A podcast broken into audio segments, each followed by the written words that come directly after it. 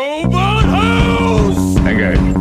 Make it so. The sleeper has awakened! I'm sorry, Dave. I'm afraid I can't do that. I shall become more powerful than you can possibly imagine. Dude was like, "Have you seen uh, the meme with Bernie Sanders and Casio Cortez? They are they love they love each other. They love communism. It is a photograph." I'm like, "I've not seen that. I don't know Yeah. what point you're trying to make." it's like I have just you I know been you on- don't like them. I'm getting that much.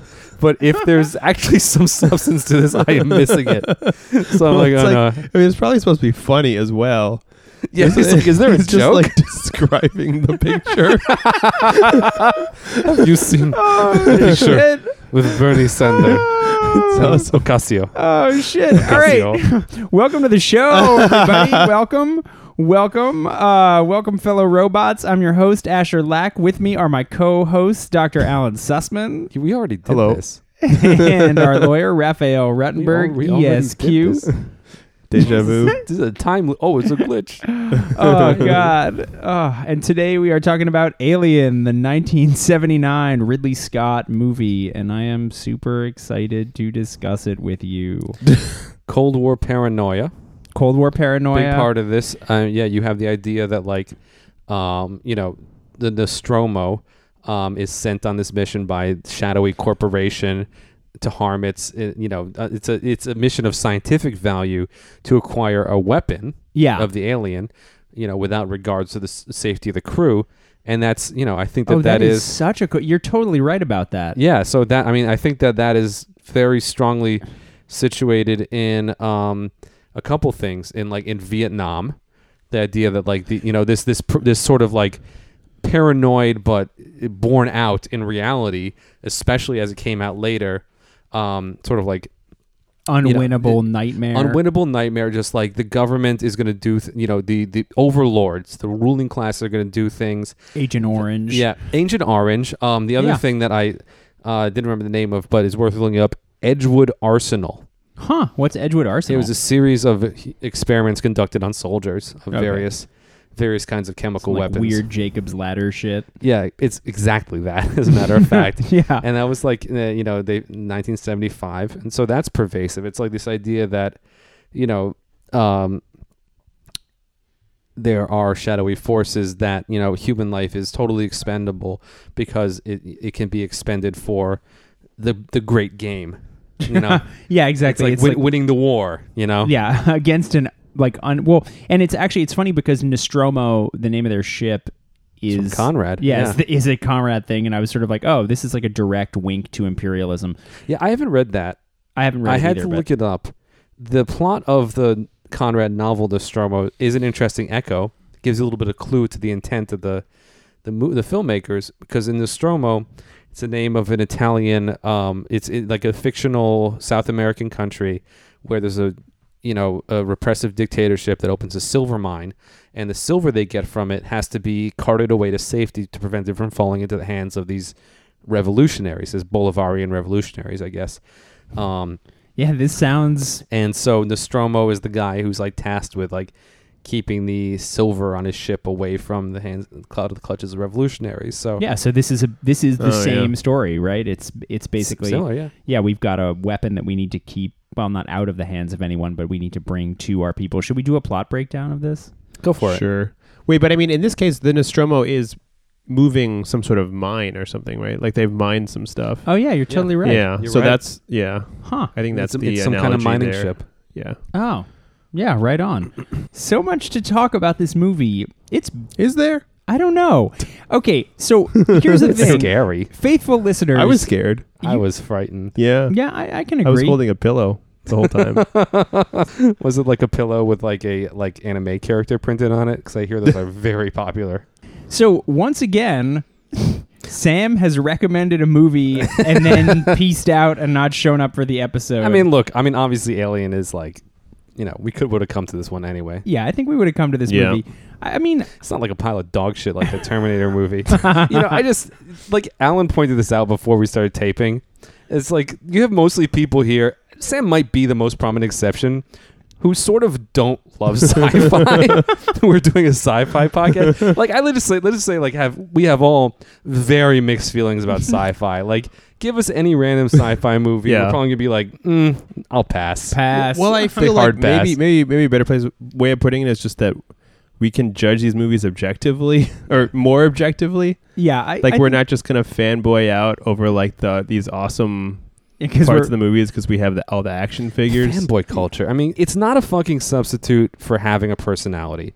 And like you're you're allowed to like what you like, and I think you're also definitely like to be you're allowed to be very invested in what you like, but like hand to God, like try and be more than that because just something that gives you that very superficial superficial uh, veneer of an identity. Yeah, just like a bump in the It's- yeah, identity it- department it- of it's like, just I like- also wear Batman shirts. yeah, It's you're basically one step above like your shitty boss who wears like a Bugs Bunny tie every Wednesday. right. It's- I know you're absolutely right. Yeah, it's the personality equivalent of like wacky tie guy. It's Yeah. like, mm, oh god. But you're the point is like you're totally subsuming your personality into like a giant marketing, a billion, billion, billion, billion dollar marketing effort. It's like you're someone else's creation. Your opinions are not your own. listeners, Raph keeps looking at me and pointing at me while he says these things. I want to assure you all that I do own a lot of memorabilia, but it is all band related or conspiracy adjacent. Um, yeah, that's true, guys. This is a scary place to record a podcast. yeah. Was there any initial stuff you guys kind of wanted to dig into? Yeah, I think that they should have named the movie Space Alien. just to just to clarify, I don't think that it was calling it Alien is confusing.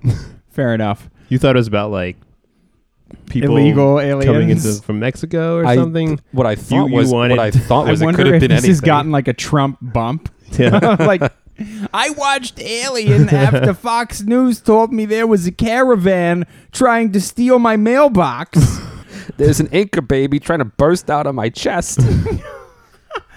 so am I here's here's what I want to say about this movie. The dialogue is so insane in this movie, right? Oh yeah. like I've seen other movies like this, right, where it seems like different lines are written by different writers who don't actually have an idea, like ha- aren't looking at the same script at the same time. Oh yeah. right. So like, Like they came in, they're like, "You're rewriting this script." Oh, you know what? We actually killed your rewrite. Now it's Johnny's rewrite, and it's like that's a real thing that happens. and they where- just mix in lines from like. I Yeah. noticed And, that like- too, and I chalked it up to Harry Dean Stanton. I think he just wandered on the set. like his character was like sort of, uh, you know, he was the duplicative. Sam of their crew. like when I when I think about us as like brave, intrepid spaceship captains, I'm always like, yeah. And there's some sub deck where Sam is like listening to reggae and You know like, what? fixing a pipe. You know who Sam is?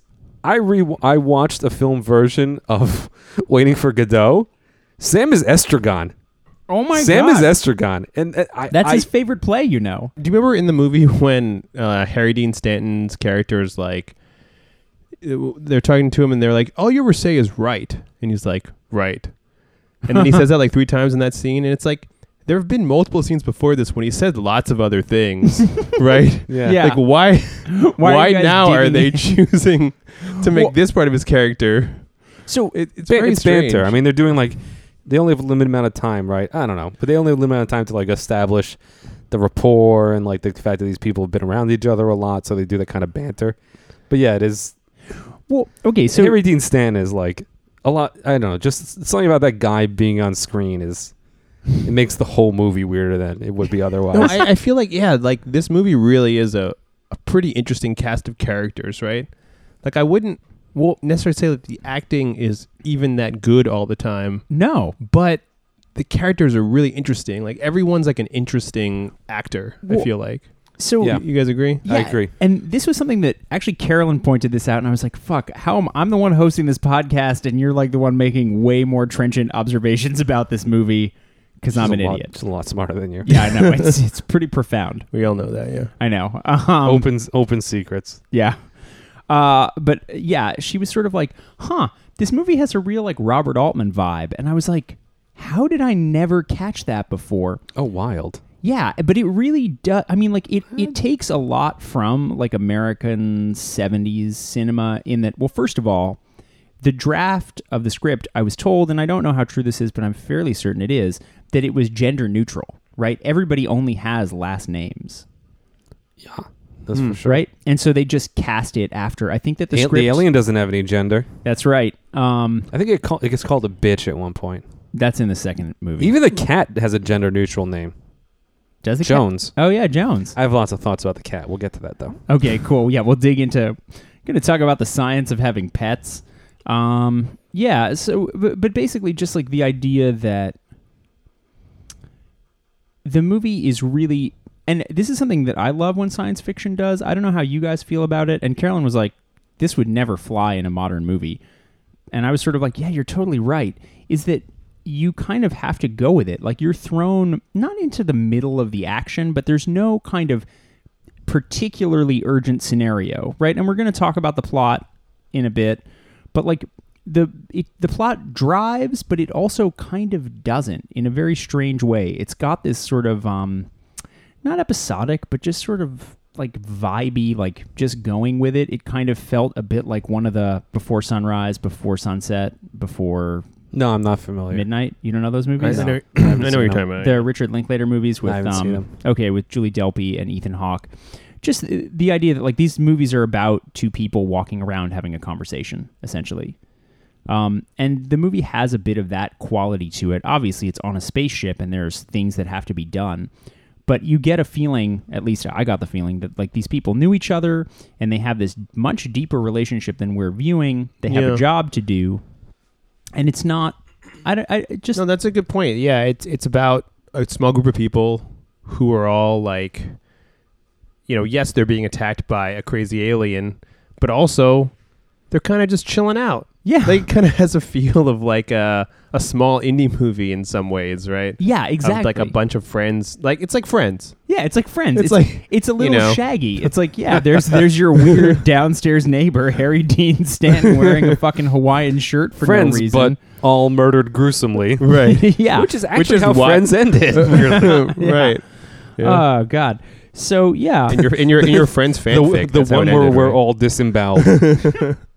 so let's let's break the the plot down. Title sequence is great. The title sequence is Title sequence is- beautiful. I do like that the movie is called Alien. I feel like um, Ridley Scott was like, "There's no movie that's just called Alien. I need to just call this Alien because this is it's in a way a definitive Alien movie. Like it's just like the creature is alien. It, li- it is alien to us. It is an alien. It is alien to us. So actually, the title works both ways, man. Yeah. there's a double entendre. no, it's great. We admire its purity. We have to admire its purity. You know, I, Yeah. it- it's it's a hostile killing machine. This isn't fucking ET. This isn't some like you know nineteen uh, fifties um, like you know like invasion of the body snatchers or you know B or C or Z uh, you know War of the Worlds sort of thing where it's just like the aliens are just sort of like us you know or they're not or they're not really Yeah, it's anything in other. particular. It's other, and its motivations are just completely anti-human, but not for any discernible logical reason. but it's articulated as an other. It's like it is it is expressed as an other. It's not just sort of like we don't know. We know exactly what this is. It's a fucking killing machine. Yeah. Um and that's like you know that that we can't handle. So very cool that they just called it alien. Yeah, Kudos. kudos, nice Iconic. job. Well, Iconic properly ti- done. Iconic title sequence. Very creepy title sequence. Well, there's that's the other thing. Is like okay, so so much of this movie is completely iconic and completely amazing, and leads to basically the genre after this movie. I guess. So what? Alien comes out in '79. Star Wars is '77, and like the combination of the two is that they both envision a world that is a future that's also full of like Shabby. yeah, awesome technology that's since kind of gone to rot.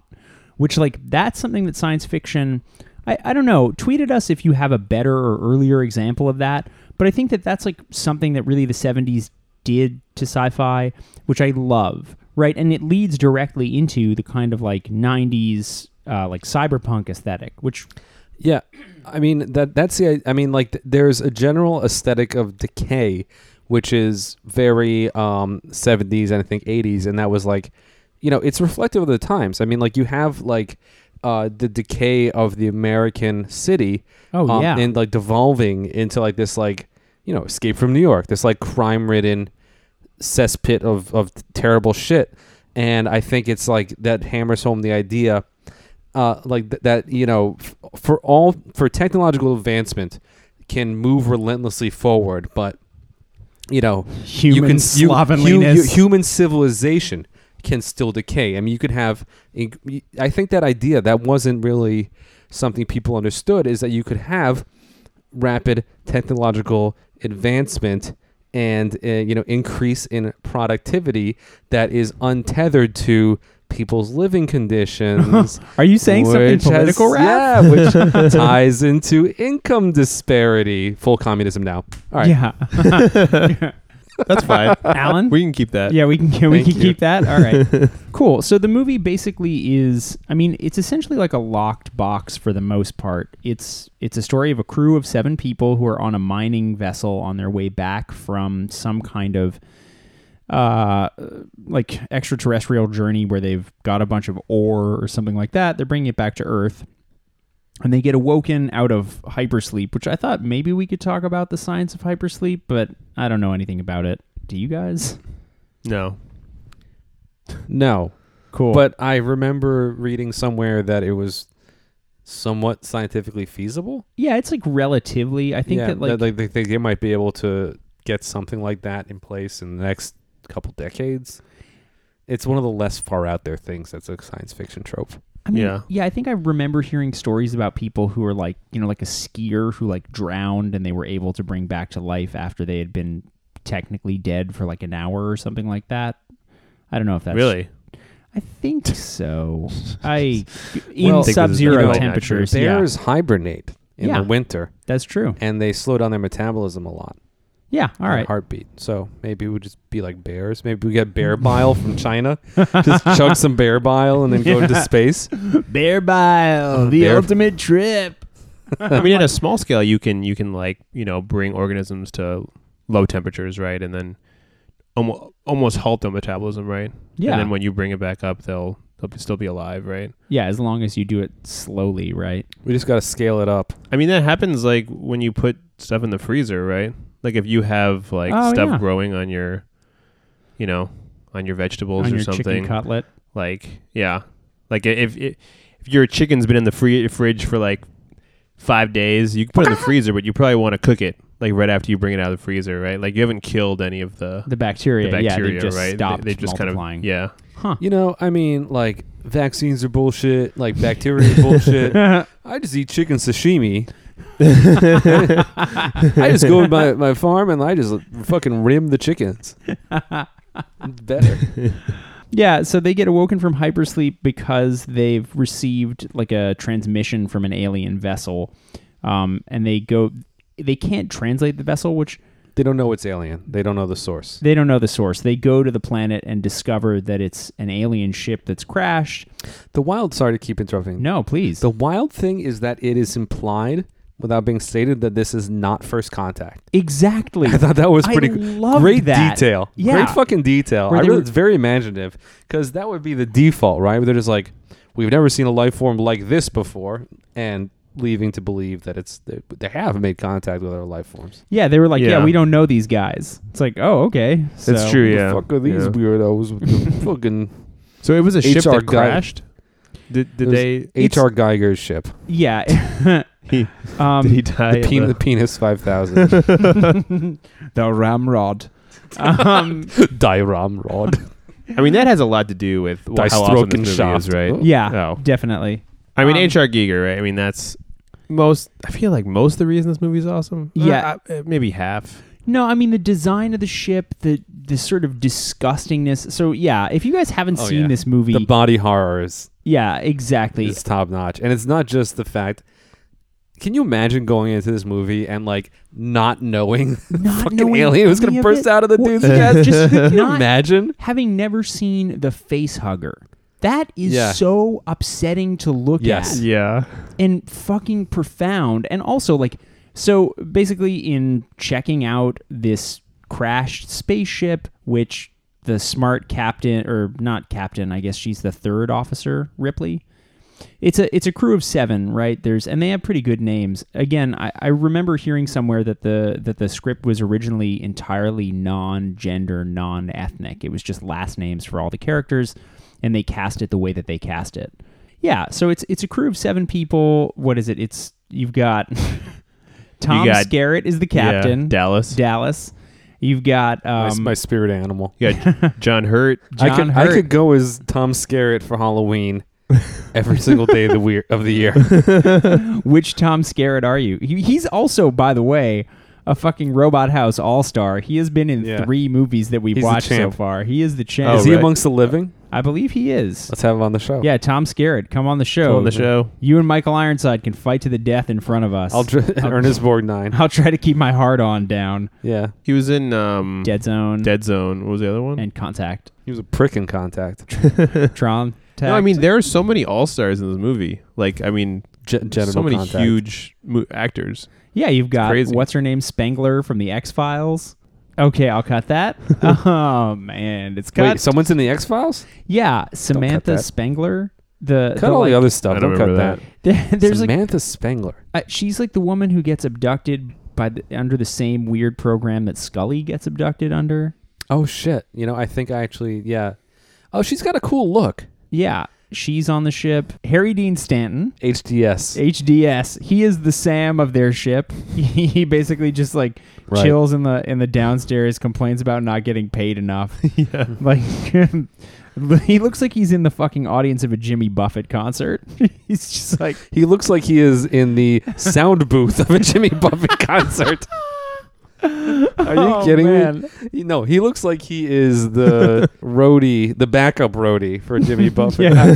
hey man, I forgot to show up today. It's like, no, it's cool, dude. So in exploring this crashed alien ship, John Hurt, who's the second officer, gets attacked by. He finds a field of eggs, and they basically the, the ship has a pilot that they're like, oh, it looks like something killed this pilot by bursting out of his chest. Am I am I butchering this plot breakdown? No, you're getting. Oh, it. is he the Spot on. pilot? I I missed a lot of these details. So Some yeah, huge it's a- alien, right? Yeah, some It's like, like a gigantic, gigantic alien. beast. Yeah, They talk about how it looks like it was split open from the inside. Yeah. Or foreshadowing. foreshadowing Hmm. what's going to happen. So then they explore the ship further and they find like a cache of eggs in this giant room. And unwittingly, uh, John Hurt gets attacked by one of the eggs hatches and this fucking face hugger jumps out at him. It's basically like a six fingered hand with a tail. It's horrifying. totally horrifying. It's. Yeah, yeah, and he just stands It- there for like two minutes while the thing is like hatching. He's like, schmuck. he's like, it this is really cool. God, look, Looks very interesting.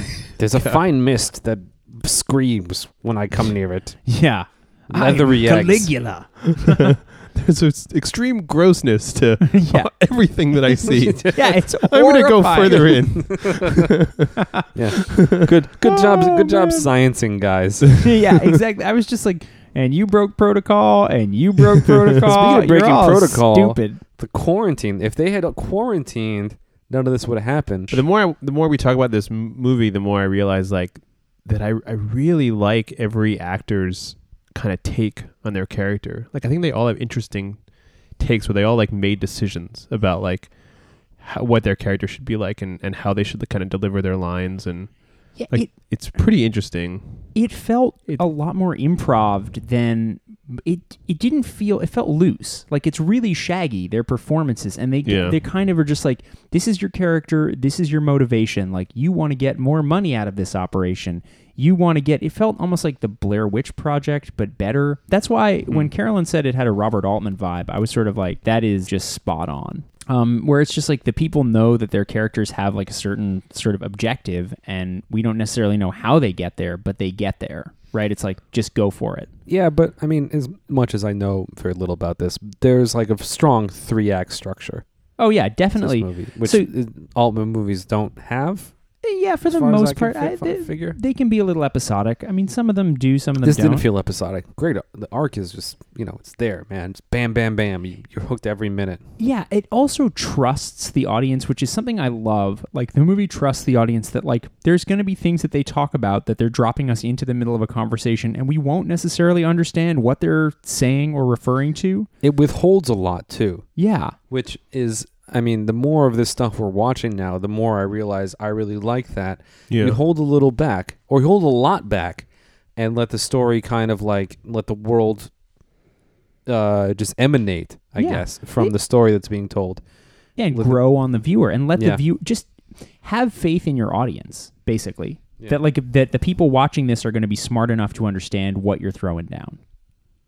Yeah. So in a way, this is this movie to me just feels like, even though it's kind of similar in a lot of ways, like it, in superficially similar to uh, Starship Troopers, you have like the bug aliens. Yeah, that's obviously they're very different movies but that was just like that was a world that was just like fully articulated you know it was just like very just like here's everything you need to know about this stupid fucking planet and the, the thing that's happening in the movie but Wha- this is the opposite of that that and that to obviously me was starship troopers so have other things going for it yeah that was so interesting and that i think was like kind of the biggest topic that i wanted to hit today on the show was was essentially that like without doing it necessarily on purpose this movie implies a very different kind of vision of the future and what the future of technology uh, kind of will be right in a way that is completely divorced from what like the science fiction quote new wave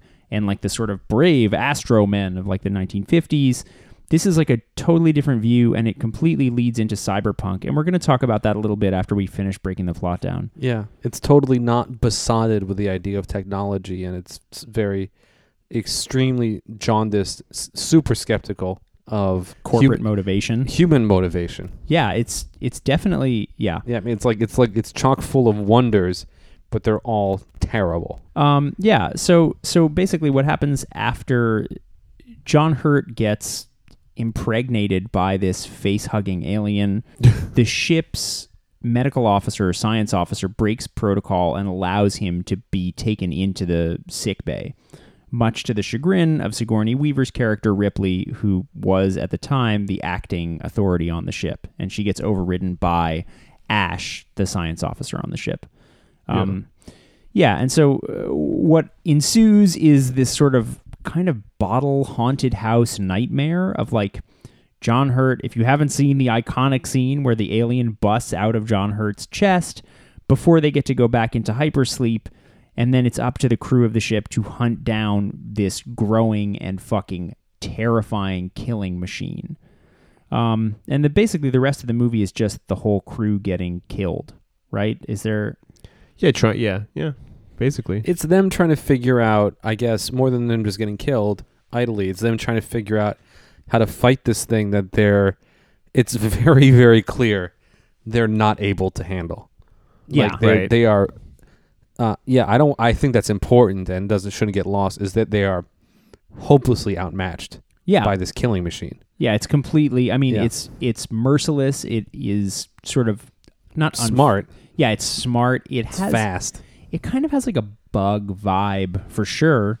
Um, and uh, over the course of them trying to hunt down this thing, there's a reveal as characters keep dying off, and, and Ripley, Sigourney Weaver's character, ends up becoming the captain of the ship. She gets to access the computer and discovers that the company that sent them on this mission discovered this alien thing and they sort of knew it was there. I mean, that was the implication that I got from it. yeah. They wanted it as like they were saying maybe as a weapon. Yeah, as a weapon. And so that was the priority, and that the crew is basically fully expendable as long as they can get this crazy murder machine weapon. And that this is- Alive. yeah, alive. And that Ash, the the science officer who's sort of been pulling the strings on a lot of this shit that's happened so far, uh, is actually uh, an evil cyborg or robot. Just robot, Yeah, I just think. robot Yeah. programmed by the Yeah, corporation. very well acted too. yeah. Not robotic at all. Not robotic. just like at just all. like his you know the the he until you, this his character is revealed as malevolent and sort of manipulating things behind the scenes.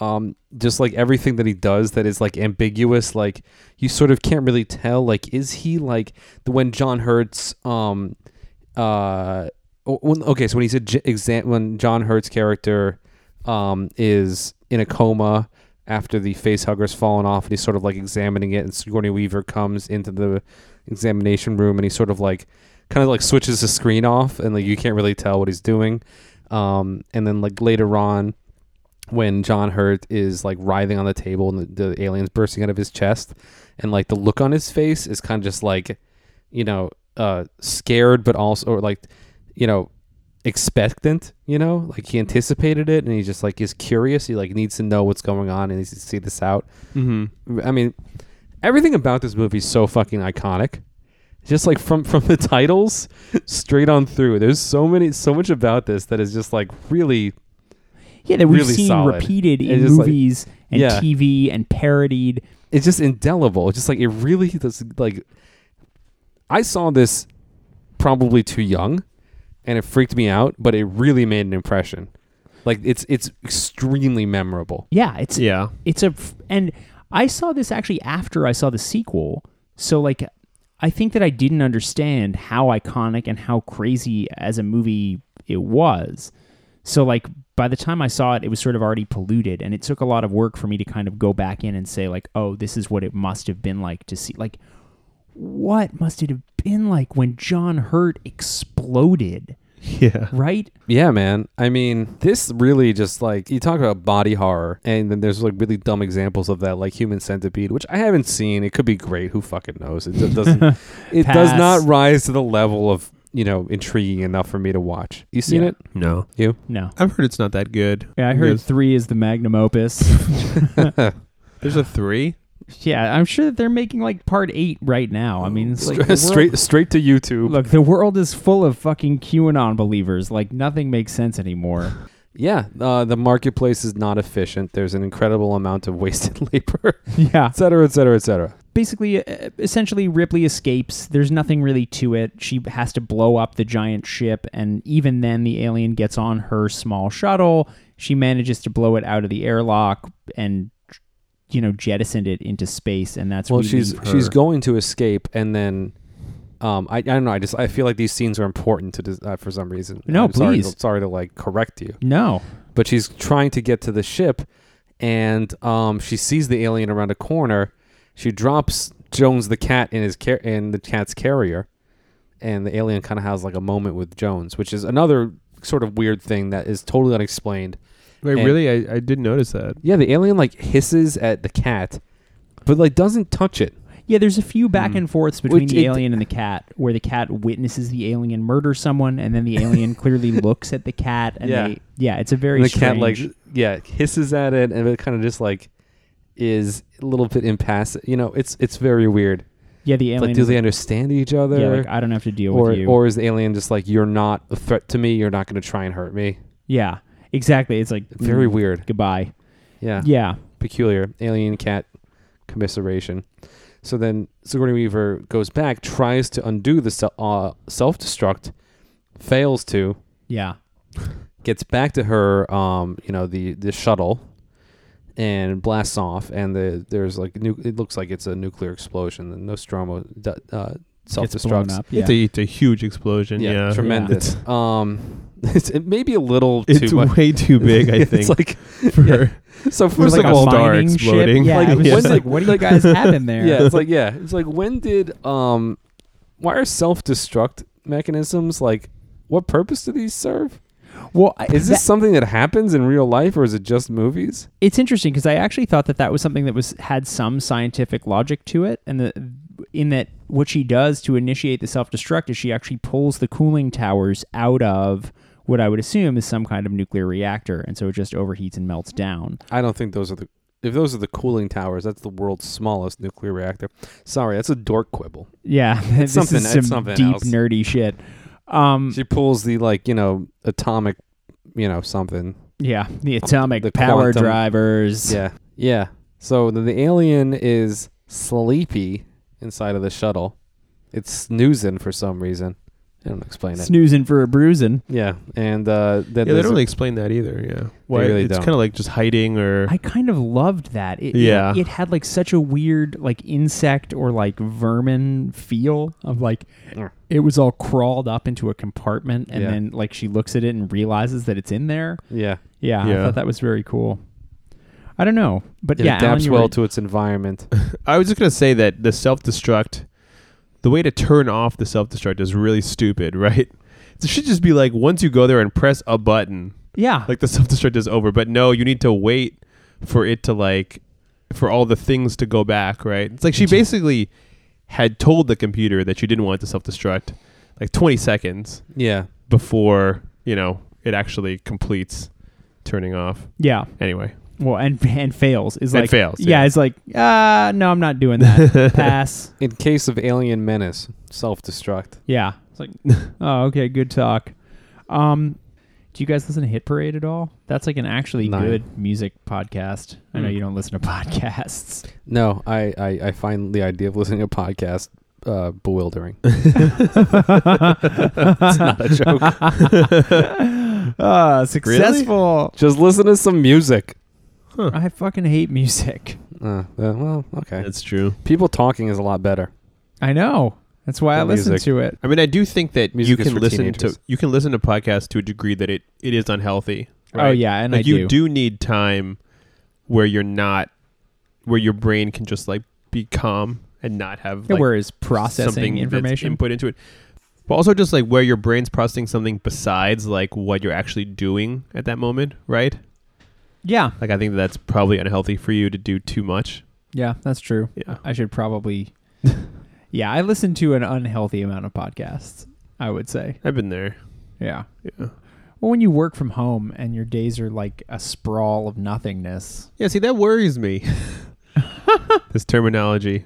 To bring it back to Alien, I don't know. Uh, basically, the main topic that I wanted to talk with you guys about today was was the idea that that Alien kind of presages and and they don't come out and say it in the movie itself, but it's implied that we live in certainly like a hyper capitalist future. It's not it's so different from the kind of utopian visions of the future that come before.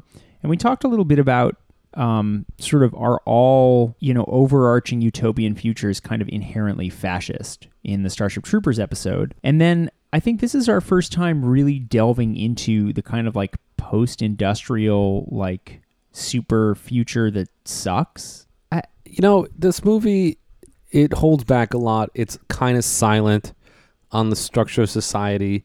There is a almost entirely absent from the plot uh corporation that is controlling that you know is behind the scenes that is making decisions that imperil the lives of the crew and is like little more I guess more omniscient. The Wayland crew- Utai Corporation, we come to learn in subsequent films. Right. That's that is more fleshed out. I feel like it's like you know that there is some of that background, but it's not as quite uh, not quite as colored in as a lot of the other movies. Um, but you you get that um, you get that feeling from other things. I mean, like you just like you know the the way that the ship is presented. It's it's dark. It's dingy. I mean, there's like you know there's like falling water falling on Harry Dean Stanton's face right before he gets Yeah. murdered. Um, it's He's just like, like, we're- drinking it. Ugh. yeah, he's like splashing on his face like a like a like, Like a a grizzled hobo. grizzled like a ho- like a hobo. Oh, Yeah, Red in the he's so space gross. in rails. this movie. oh god well this movie is pretty gross right like you know i mean it's not a coincidence that david fincher directed the third one because I, Well- I feel like this presages his style of filmmaking as well I'm surprised there wasn't a Cronenberg alien, yeah though that maybe would have been too much. i think that he probably didn't want to do it would It be probably my could. It Mm, guess. probably would have been too much. yeah No, I think like you know you're given to understand certain things just from from the set basically. like it, it's just like it creates an atmosphere that tells you about how things are without really being it's not dystopian because you don't get enough i don't think you get enough information about how this society is it's just like something is wrong yeah it's just like the, the workers aren't really happy they're doing this job because they have to they obviously must have kind of terrible personal lives because they're away from earth for years at a time in hypersleep Well, yeah, know. I mean, they don't actually say how Do they ever say how long they're actually in space? It says that they're another 10 months from Earth.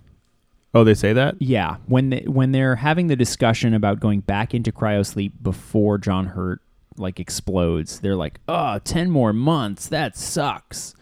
You know, and and that's kind of a Yeah. crazy thing to be like, "Okay, your your lives you basically are owned by this corporation."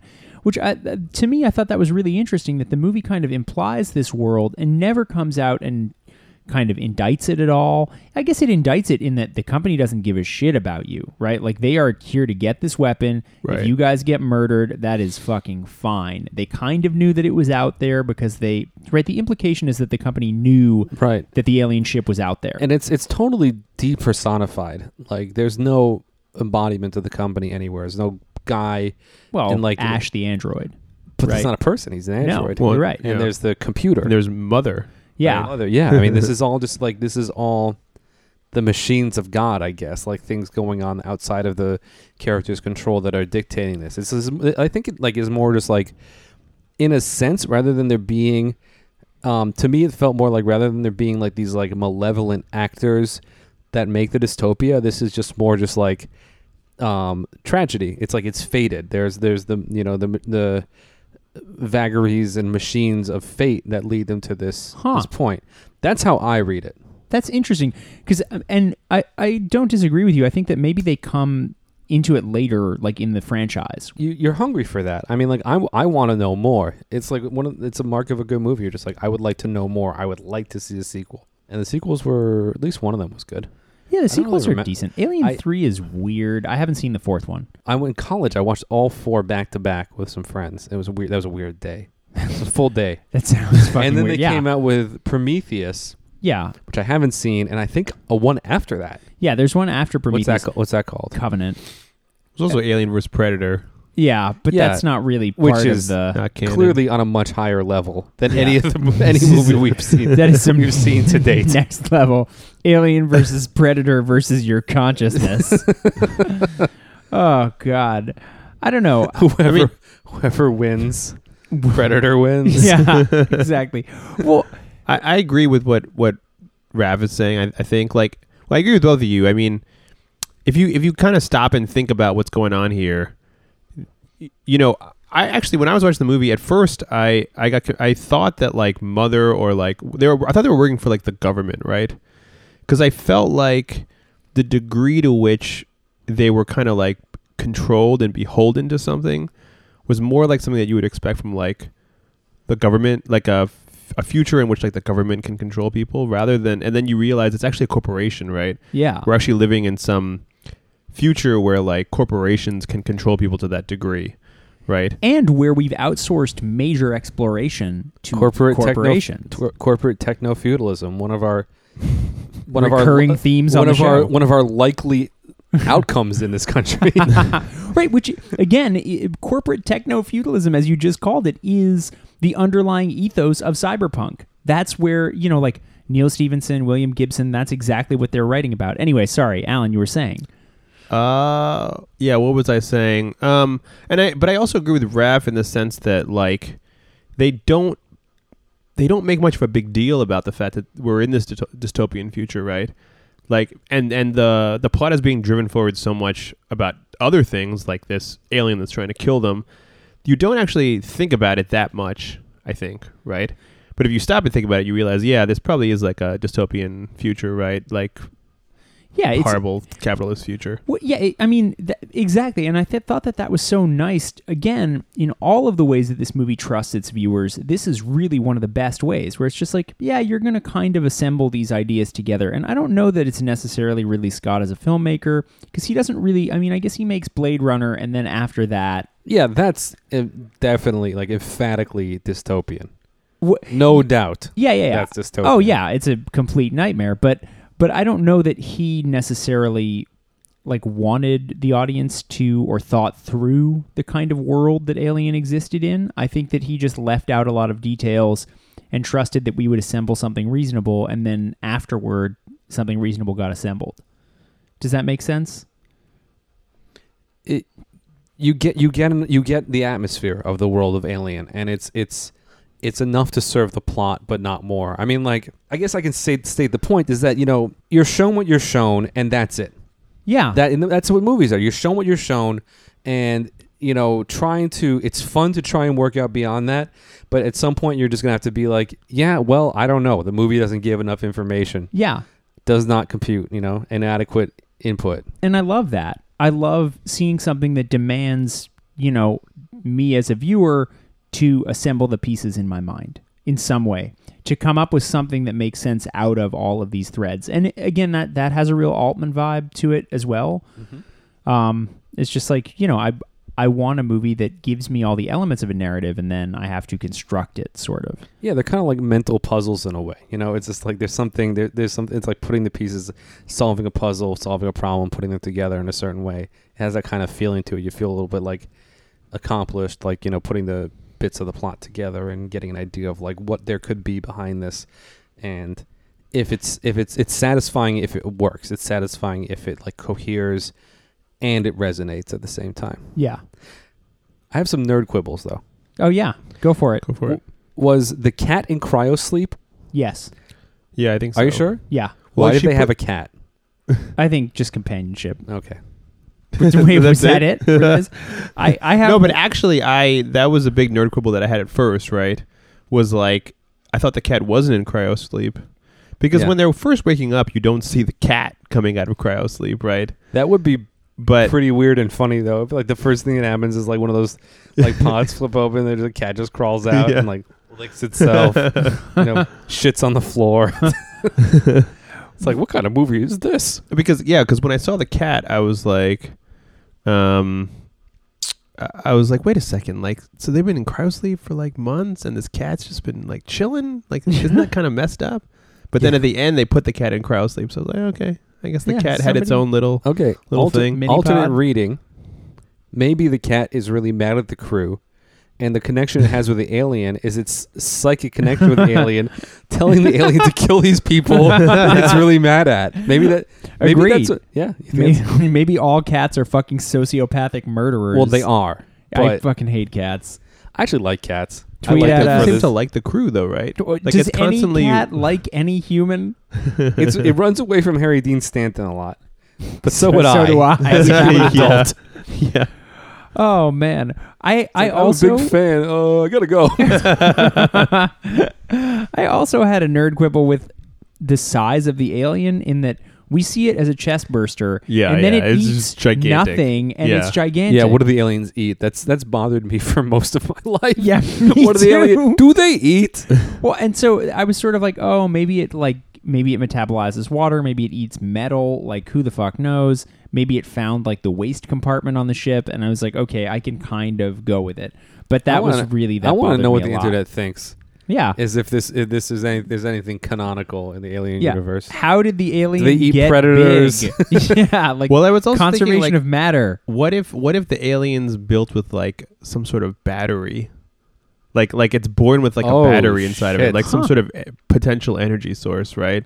Okay, that so it could then just like So it's harvest just to get a killing big. machine. yeah, Oh all my right, god. fair enough. Alan cracked the case, our chief science That's, officer. yeah.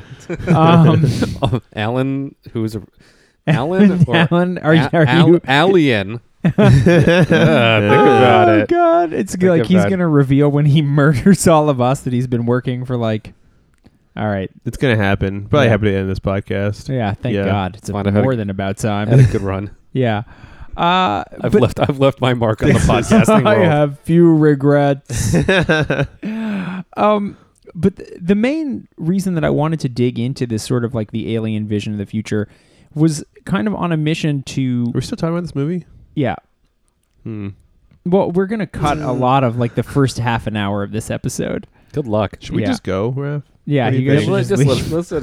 the episode where Alan and Raph quit. Yeah. But w- the reason that I wanted to sort of dig into this topic about Alien's vision of the future and and the kind of future world that Alien occupies, as opposed to you know the beautiful, bright, and sort of secretly fascist world of Starship Troopers or Star Trek or uh, 2001. Uh huh. Oh, was it was just like I wanted to develop or ask if we have like an editorial stance uh, uh, of the show on like what future is better and like what future are we rapidly moving towards? I think that it's you know a lot of this is an expression, and I you know forgive me, but it really captures the zeitgeist um, of the you know the, the '60s and '70s, 2001 and Alien. Um, that sort of bookend the decade of the 70s, yeah, right? that just like things are not right, that something is going wrong, and that we cannot expect our future to be good.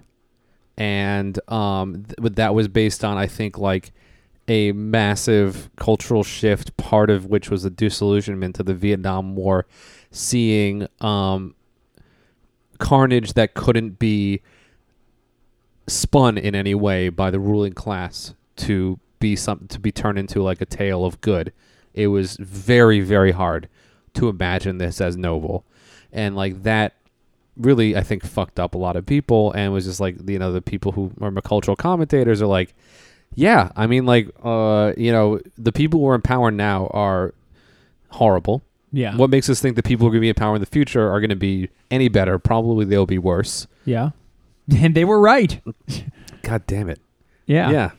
I don't know, but uh, you know, Alan, what do you think? I mean, you see a lot of people these days saying that we're. I mean, we are moving towards more technological advancement constantly, Right. And you see people talking about the singularity. You very, very rarely see people mo- saying that we are moving towards some sort of utopia, right? where like people will be happier, where things will be more fair, equal. Yeah. people don't like I don't think many people including me think that we're really moving very quickly in that direction. I, I actually think that things are improving in certain senses. Oh yeah. Um but I I I, uh, I'm pretty skeptical that tech that technology is very useful for advancing society in terms of like uh in terms of well just like happiness Well, I want to make a. di- I'm I, I'm sorry to interrupt, but I I want to make a distinction. I actually want to know what you think about this. Is the technology itself? Okay, so I'll just say I happen to believe that the capacity for fulfillment and enjoyment um, is Is on Twitter. is inc- yeah right. Just log on. Just give in.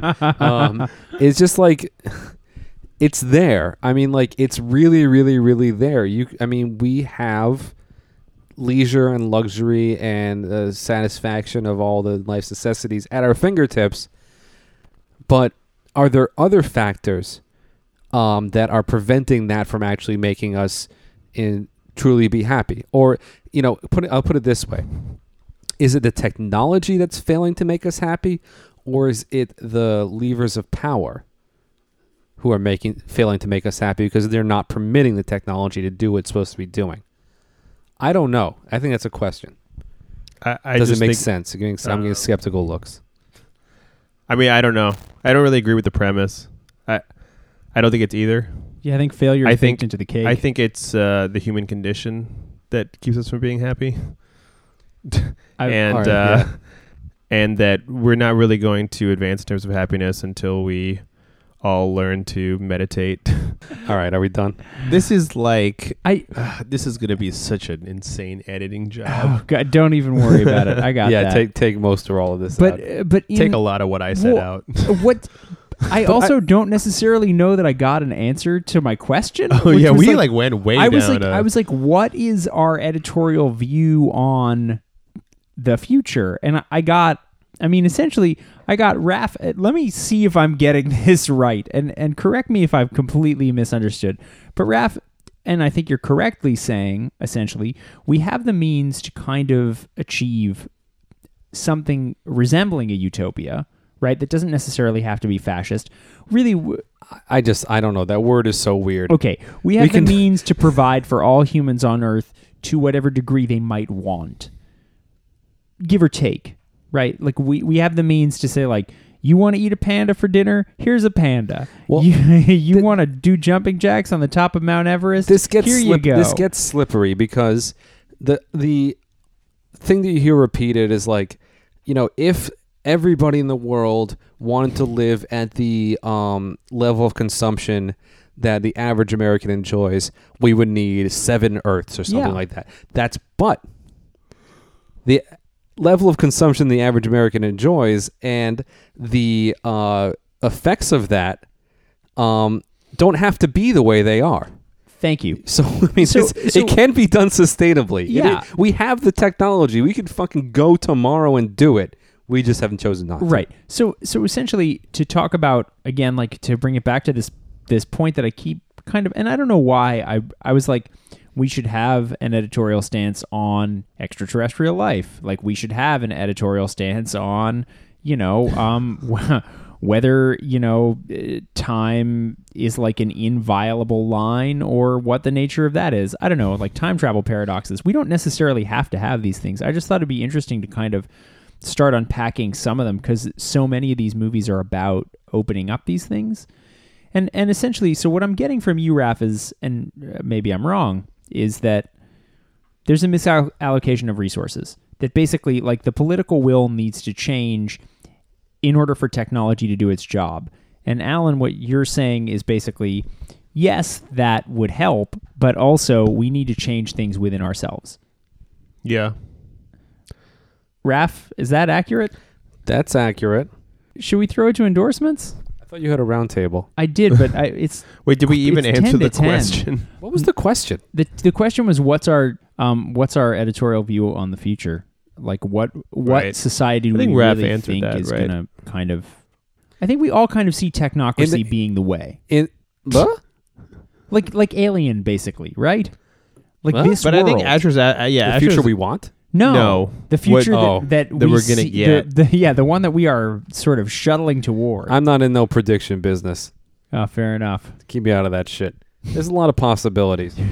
I have my sort of anthropic principle argument that we're probably gonna, you know, die of mostly die of some horrible disaster So- sometime in the near future. It's funny that you and Sam probably have the same view, where it's like we're gonna live in some like weird Tyler Durden like anarcho farming state.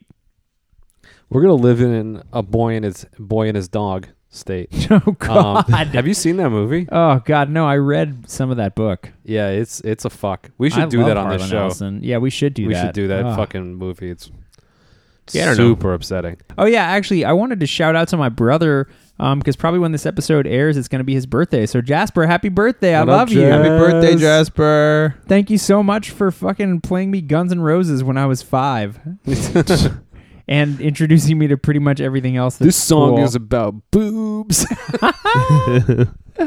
All right, so do we have endorsements? I don't know. I did So- actually buy a hatchet. I got an endorsement. Hatchets. Bought a I hatchet. bought You a fucking hatchet. Maniac. I bought a hatchet. You're more likely to maul yourself to death than an intruding bear. Yes, specifically uh, to chomp kindling and a camping trip, which is coming up. So I'm gonna have to remember to bring the hatchet. It's It'd be funny. if you very just safely forgot. stored at floor level where any toddler or drunken adult could find it. and I got it professionally sharpened by a guy named Mike who drives around in his knife sharpening truck with a pit bull See that I believe. That's Yeah. probably true. and all of his medications arrayed on the dashboard. like all 40 of his medications. yeah. that this could be one's for true. my left testicle. this one's for my middle testicle. this is these Yeah. 18 are for the dog. I've We got an make sure he gets endorsement. boners. camping. Don't go camping. we invented houses for a reason. Live in one.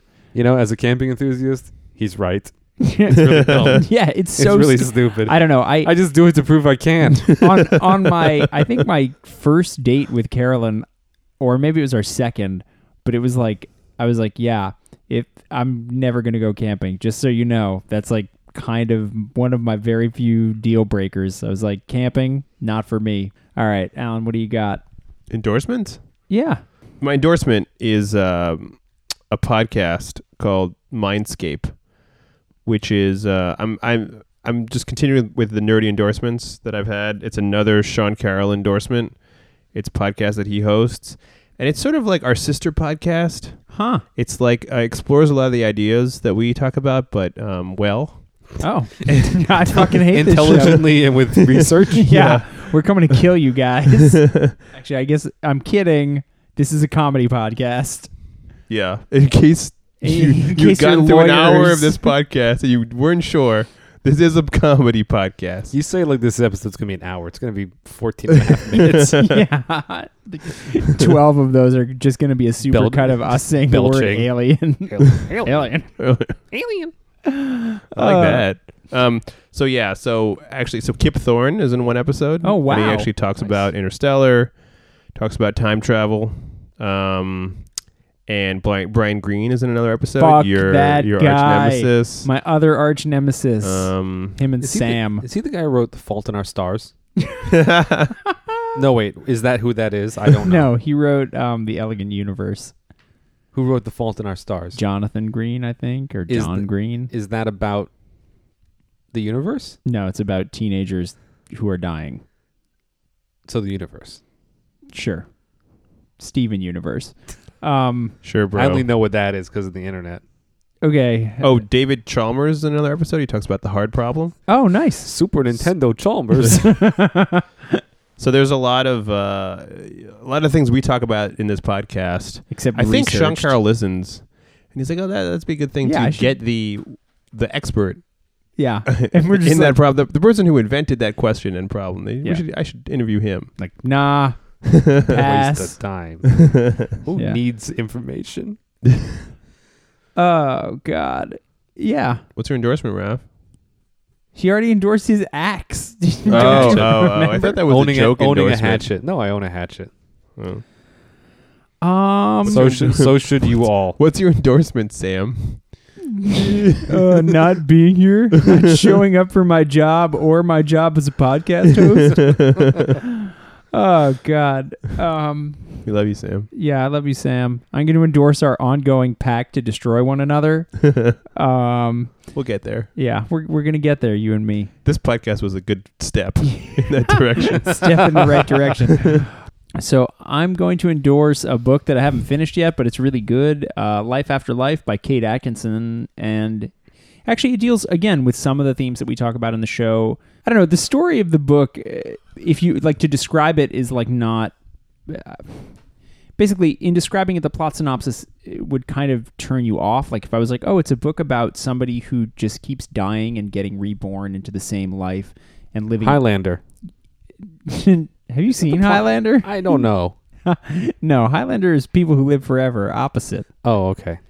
Yeah, it's it's more like a Groundhog Day type plot. That's you know, what I or was like the thinking Russian of. doll type plot. Groundhogger. Yeah, exactly. Um, and it's really cool, and it's a like a very beautifully explored narrative. Um, and you know, it says something really interesting about the- similar to like Philip K. Dick touches on this stuff, where like the way that the worlds that we could inhabit influence the world that we do inhabit.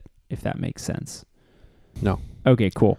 you love that idea. I really do because Yeah. I, I mean, you know, and maybe this is why I hate Brian Greene so much. It's like, uh, yeah, I think the many worlds hypothesis is really like logical in a lot of ways, and I think in some way there's got to be some understanding that we have of those potentialities around us. I just, it seems to me so counterintuitive that the possibility of so many things could exist without us at least having some deep understanding of it. But I guess that's now I start to sound like, have you read your horoscope today? Cool. There, there's actually an episode of Mindscape with uh, Roger Penrose, who is an incredible physicist who did a lot of things, but he also has these ideas about how there must be like about consciousness and quantum mechanics Huh. and how like the way that consciousness works must be that there's um, collapsing of, of uh, or decoherence or collapsing of, of wave functions in your mind Oh, did we talk that about this? like are must be directed by some some higher thing that we're not aware of. The dude is like 88. All and right. He's still like doing research. He can still like talk like sensibly about all this stuff. Like it's still way smarter than me. It's crazy. That's awesome. Yeah. All right. So thanks so much for tuning into this insane episode. and uh, until next time, guys, uh, thanks so much. You can follow us on Twitter. I'm at Asher Lack. At highly affiligent. You say it. Raph is at Have a Cool Penis. That's right. You can follow our fourth host, Sam, at Case of Piles, and you can follow the show at Robot House Pod, and it's spelled H A U S. I thought Sam was MAGA milfucker sixty nine. yeah, he's actually he's actually like uh, juggloqanon.gov. um, Dot gov. C- dot gov. Just Twitter. My Twitter handle's got a dot gov. It's got a dot CIA. That's actually kind of great. yeah. Uh, Yeah, right. How about like CIA funded Juggalo s- super army? All right. Awesome. Done. All right. All right. Until next time, guys. See you later. Thanks. Bye. Peace.